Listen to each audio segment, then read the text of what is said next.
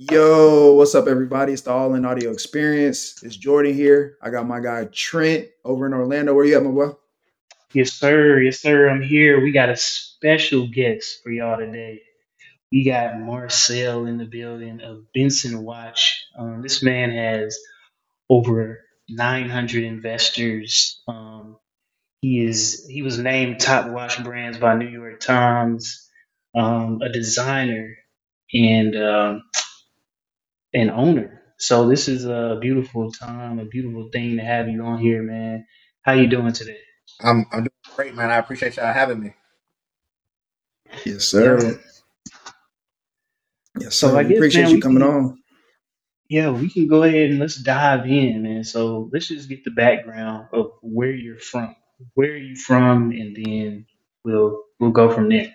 So I'm I'm uh originally from Prince George's County, Maryland.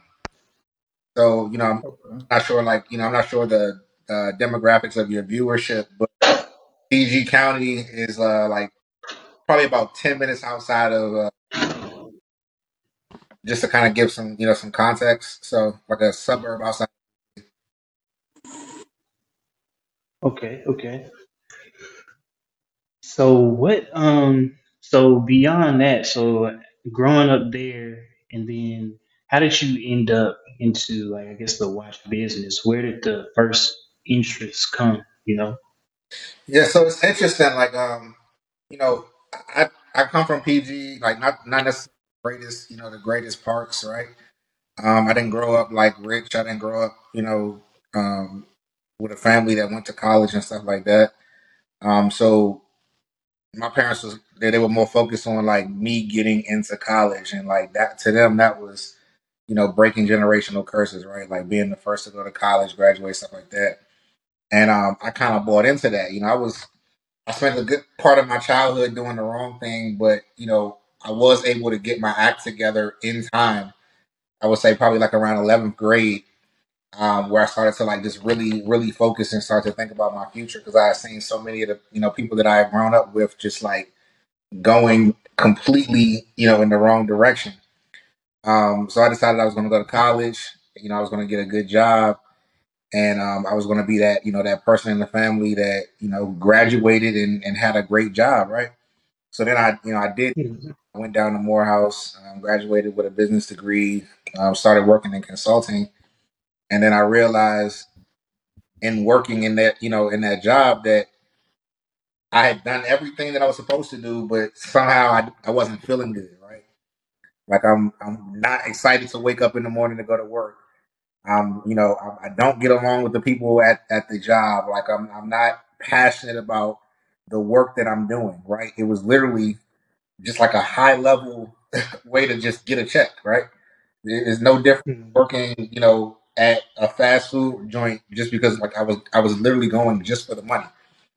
So um, I decided one day that I didn't want to live like that no more. So I started to just kind of think about different things that I was passionate about like throughout my life.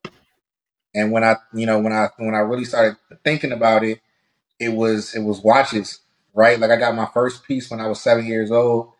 It was a it was a, a little square Kenneth Cole watch with a silver link, and um, I wore that watch just pretty much everywhere. And then that kind of like initiated this passion for it. I started collecting watches. So got my first piece at seven, collected up until I was about 25. And I probably collected about 100 different watches, right? So mm-hmm. when I, when I think back to that experience and just like over my life, I'm like, well, that's that's the one thing that not only was I doing for free, but I was paying to do it. So I'm like, how how cool would it be if I could, you know, jump out on my, you know, on my faith, right? Like like what I'm passionate about and use that as a metaphor to inspire the masses to do the same thing. So that's how I came up with the the concept that time should be spent doing what you love. So literally as I'm climbing the ladder and and you know continuing to grow Benson is simultaneously inspiring people who have passions outside of what they're currently doing to go and pursue those themselves. So I, feel like my my story, you know, my results and all that is just is just going to serve as a, a, a massive example of what happens when you decide to you know to pursue your passion. Nah, that's dope. That's super dope. So for the people that I, I, I like my accessories, but Trent's more like the watch connoisseur to me. So for the for the folks that's not like hip yet, what are like the different styles of like watches? If we could like break it down, you know what I'm saying? I mean, there's so many, man. There's so many, right? And there's and there's different levels and tiers. So, um, just on a very foundational level, there's uh, you know, there's your fashion watches, which is which is mainly what we make, right? Um, but hmm the fashion watch when it doesn't have um like a mechanical movement, right? Like an intricate mechanical movement priced like under uh under a thousand dollars. A lot of times it's considered like a fashion watch. Um, so a big part of like what I'm doing is I'm, I'm designing pieces that have the high end aesthetic, but you know the price price point is comfortable, so it falls in that fashion that fashion price point because I'm making it for us. A lot of us are not there yet. We will be, and I'm also working on a high Okay. line for those people. Um, but I wanted to start off with something that was accessible because I know when I started collecting watches, like all the pieces that I was most attracted to, like I couldn't afford. So I was like, I want to put Yeah. All the ones the rappers got. was that All the ones the rappers yeah, got. I'm exactly. looking like, what, when I'm gonna get one of those? So I was like, I want to, I want to kind of bring that that same like element to a more affordable piece, uh, you know, for now. Um, so so there's the fashion watches, then there's the there's the luxury watches, and then there's tiers within the luxury watches. So there's like the lower tier of luxury, which is like um, um, Baume Mercier, Longines. Um, these are uh, you know Movado might fit in there. These are all pieces that are priced like fifteen hundred to thirty five hundred. Um, Okay. Cartier has some has some pieces in there before you bust it down. Um, then you got the you know mid tier, which is like Rolex. You know, this is stuff that starts about you know five thousand dollars, goes up to like twenty thousand. Um, and then you have the upper tier, which is um, you know twenty five thousand and better. This is you know this is your uh, Audemars Piguets, your uh, Richard you know Richard Mille's, your uh, Franck Muller's, you know uh, Okay. RBMFs. You know what I mean? Like these super high end pieces. You know that can go anywhere up to you know a million plus. Uh, Patek Philippe, right? Yeah. So those are the those are the different like tiers, uh, you know, of watches in terms of like styles. I mean, it's infinite. That like I said, there's there's a quartz which is a battery operated, and then there's the mechanical which has a million different types of movements. But the mechanical movement is uh, essentially autonomous. It, it, it works on it. It doesn't need to be connected to a, a battery or or anything. Like it will work forever as long as there's some sort of movement, um, you know, hand motion or something. Mm, Um, that's crazy. yeah. So then, then like I said, inside of that, you got things like your field watches.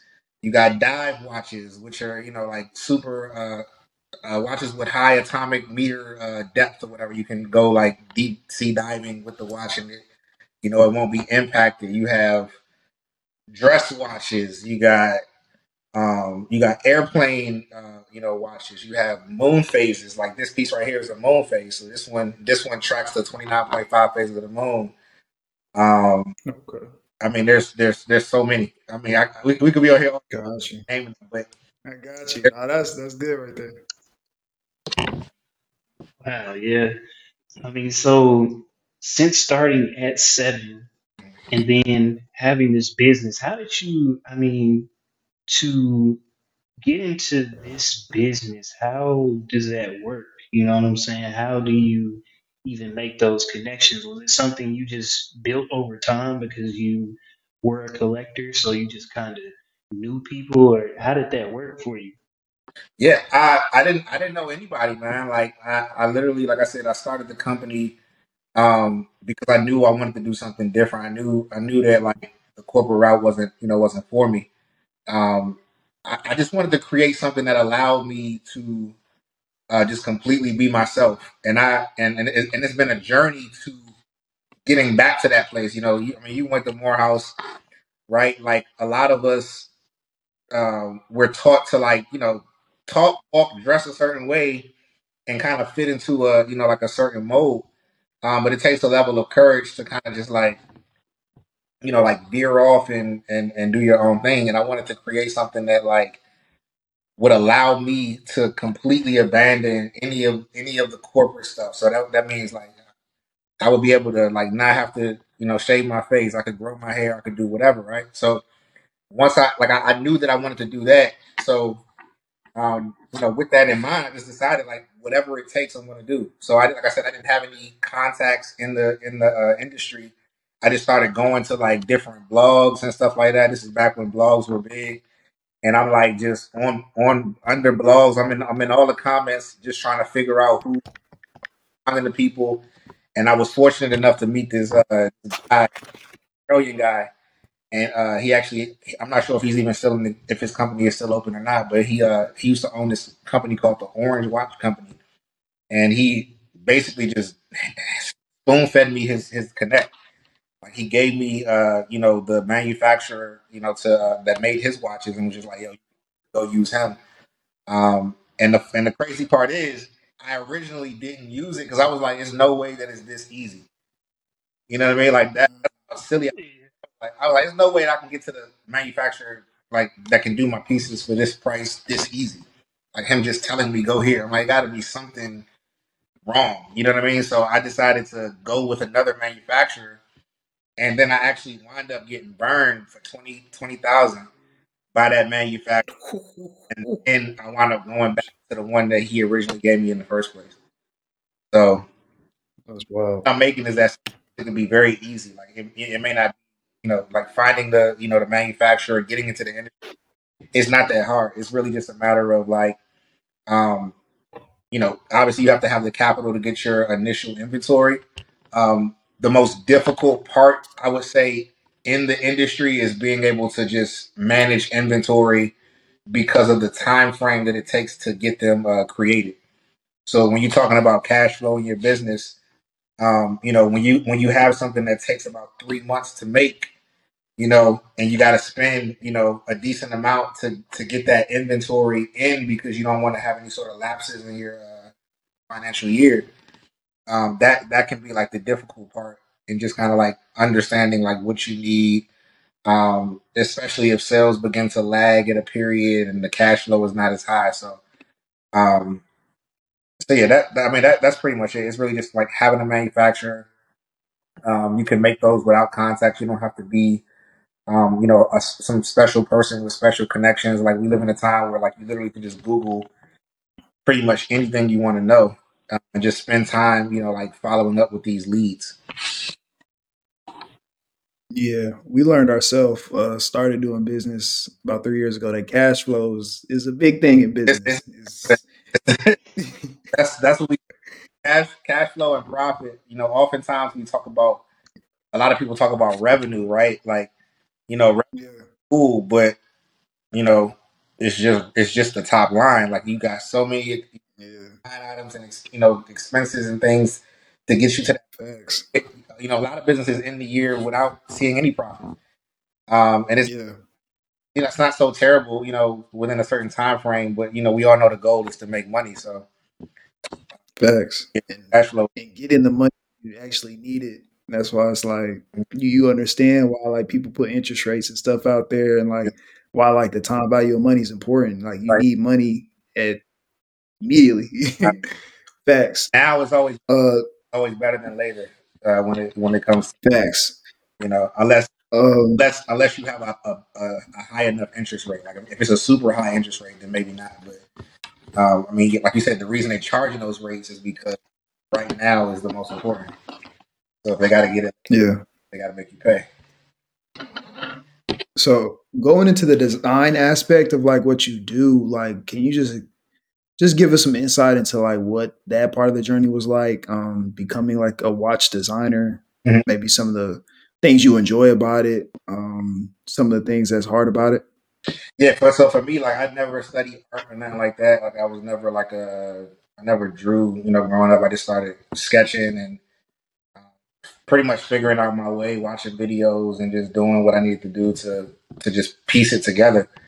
Um, but my biggest philosophy when it comes to design is just making it simple. You know what I mean? Like I feel like the best you, you think about think about all the brands that you that you really like and that have kind of stood the test of time. Like they all have mastered an element of simplicity.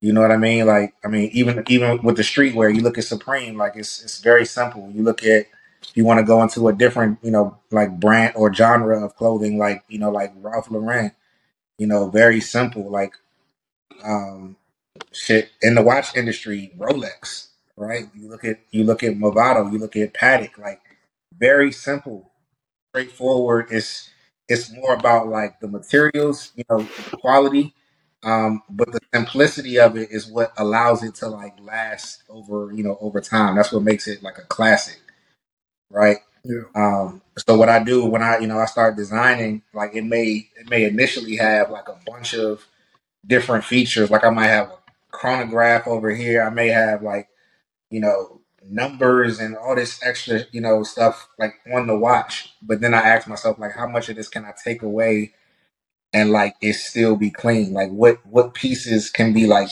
stripped away and the watch still, you know, still look good? And I just kind of start playing around like that. So like like dump everything on the page and then just start taking stuff away. So that's my. So with this also, so you do hand sketching. Um, do you use software at all? You know, is that something that um is needed or something that you want to get into to design or not really? Absolutely. So I'm I'm not I am not I am not skilled or trained in the software. So beyond the sketch, like it's it goes to my uh, my renderer. So I have a I have a, a, a guy in uh, uh, in Europe that that does all of my um, renderings, like all of the all of the mock-ups of the pieces, like when it's actually like in full color and texture.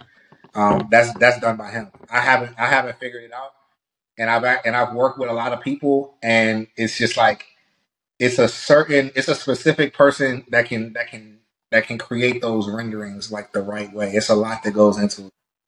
Um, Yeah. so I yeah, I, I stay away from that aspect. I'm, I'm not I'm not uh you know I'm not skilled in that in that you know side of the business. No, I feel that. Yeah. Like 3D rendering is a it's a it's a craft in its own. Yeah, for sure.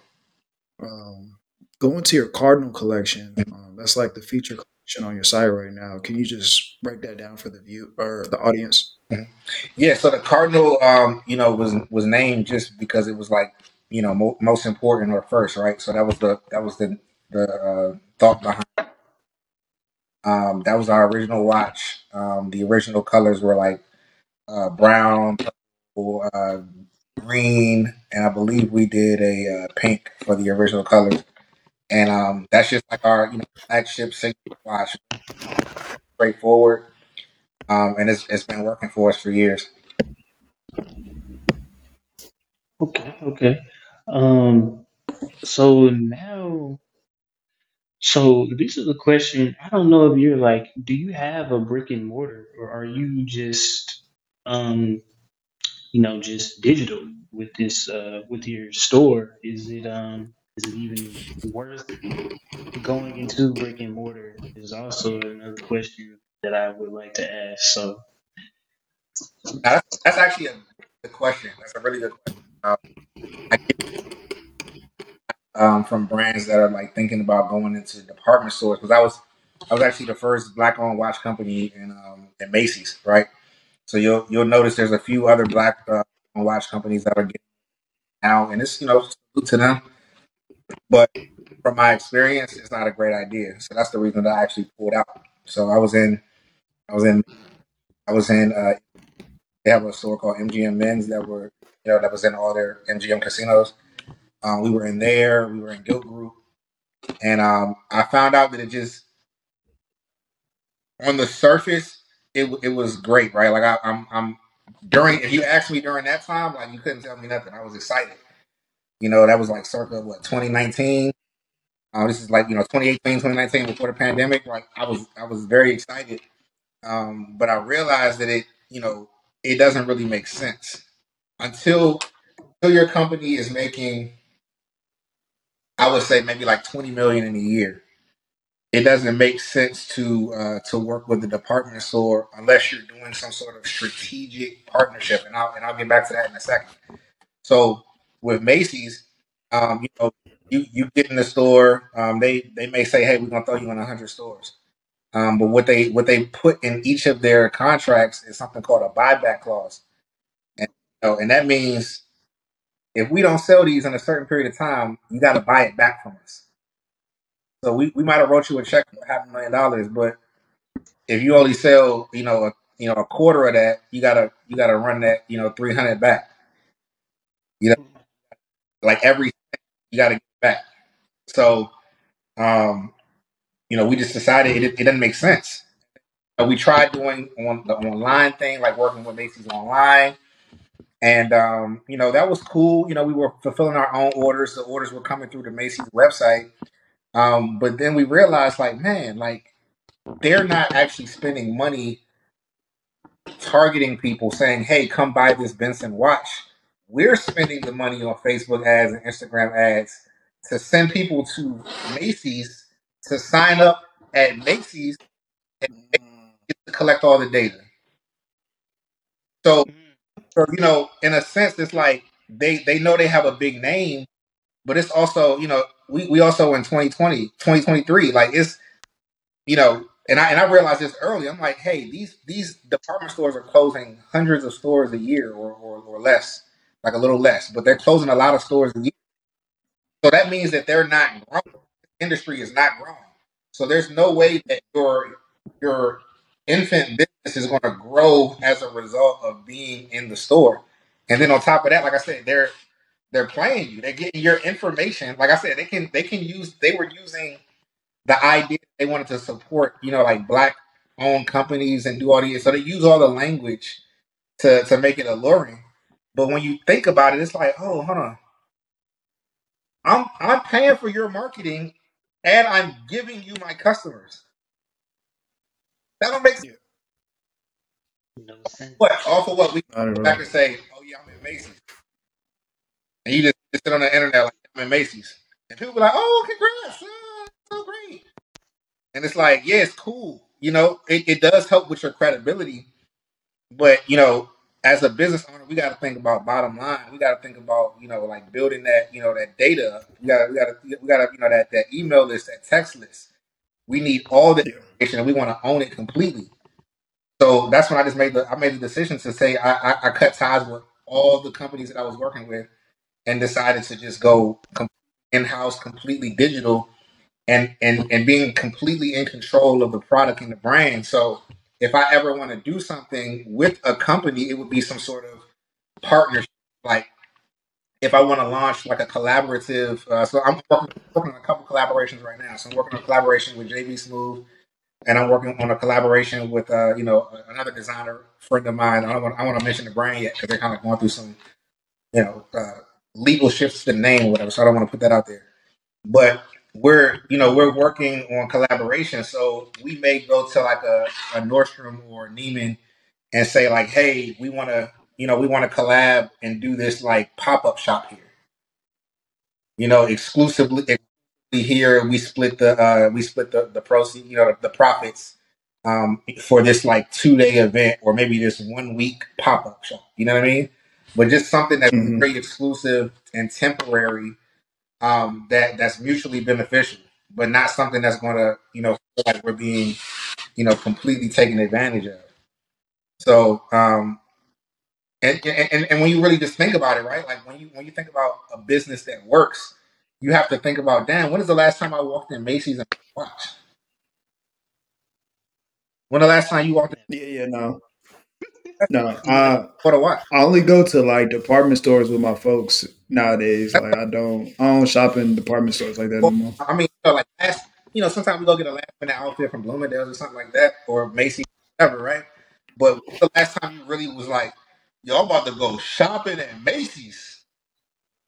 Nah, you know what I'm saying? Nah, for nah. real. It's been a long time. No. It's been a minute. It's just like you, you got to think like that when you're thinking about, okay, how am I gonna how am I gonna get this to the to the customer? How am I gonna get the customer to purchase? Like, what's what's realistic? What are people doing? And the fact is, they're they're they're not they're not going there. They're not. So so like I said, while while there are brands that are sitting here and they're excited about being you know in Macy's, the fact remains it's like it's not to grow your company. So you know, as a as a you know as a as a startup, like I'm looking at I'm looking at avenues that's going to help us grow, and that's going to you know that's going to benefit us overall. Not something that's going to take um, you know the company that has the bigger name to the you know to the next level, give them some sort of credibility. So Okay.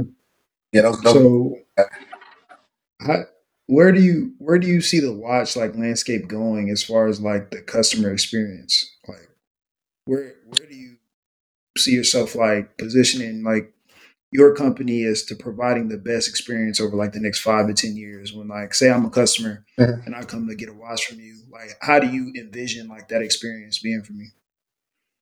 Great question. So we we we do eventually. Um, I think that the in person experience is something that cannot be. Uh, it can't be matched, right? Like so, yeah. We you know we sell online. There's all this digital stuff. There's AI that's taking over in a lot cases. You know the metaverse, like, and we are we also are going to have an experience, a metaverse experience as well. Um, we are you know building out that allows you know that will allow people to you know to experience it in that way. So it, it'll simulate in person. Um, but we do want to have a flagship, uh, you know, store within the next couple of years that allows people to just kind of, you know, to come in and get the full experience of what the brand represents, right? So that's, you know, that's that's inspiration. That's that's connecting with other, you know, like like-minded individuals. Um, you know, that, that's being taken care of when you, you know, when you come into the spot, being greeted, um, you know, with great energy. Um, you know, having conversations in this kind of like club, like you know, environment that you would not necessarily, uh, you know, just be able to have, you know, on the internet or, or on your own, right? So just a, a very, a very intimate and curated space um, that kind of um, creates an atmosphere for people, you know, for like-minded individuals to kind of come together and just, you know, like build.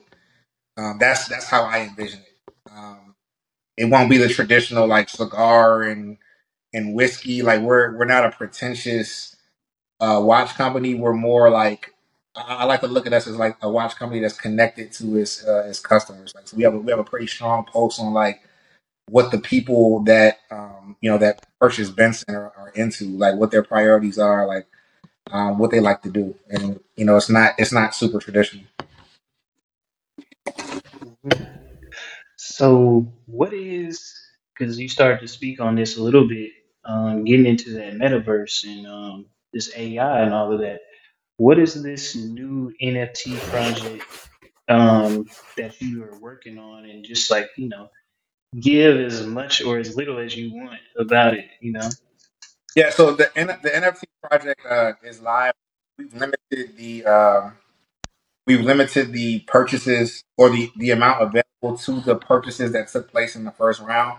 Um, we will be opening like another uh, you know another round like as time goes on, but there you know it won't expand beyond the amount that were created. I think I think that we we created about uh 300 total, but they're not even all like I said they're not even available for sale. So the people that the people that own them, um, if somebody else you know were to want an NFT, they could only go to the people that own them right.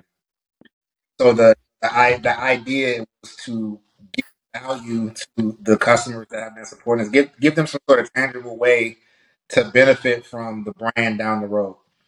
So you know, right now we're in a we're in a okay crypto market, but as crypto begins to uh, recover and people you know be- begin to like um, gain more confidence in the economy, you're going to start to see these things become you know wildly popular again.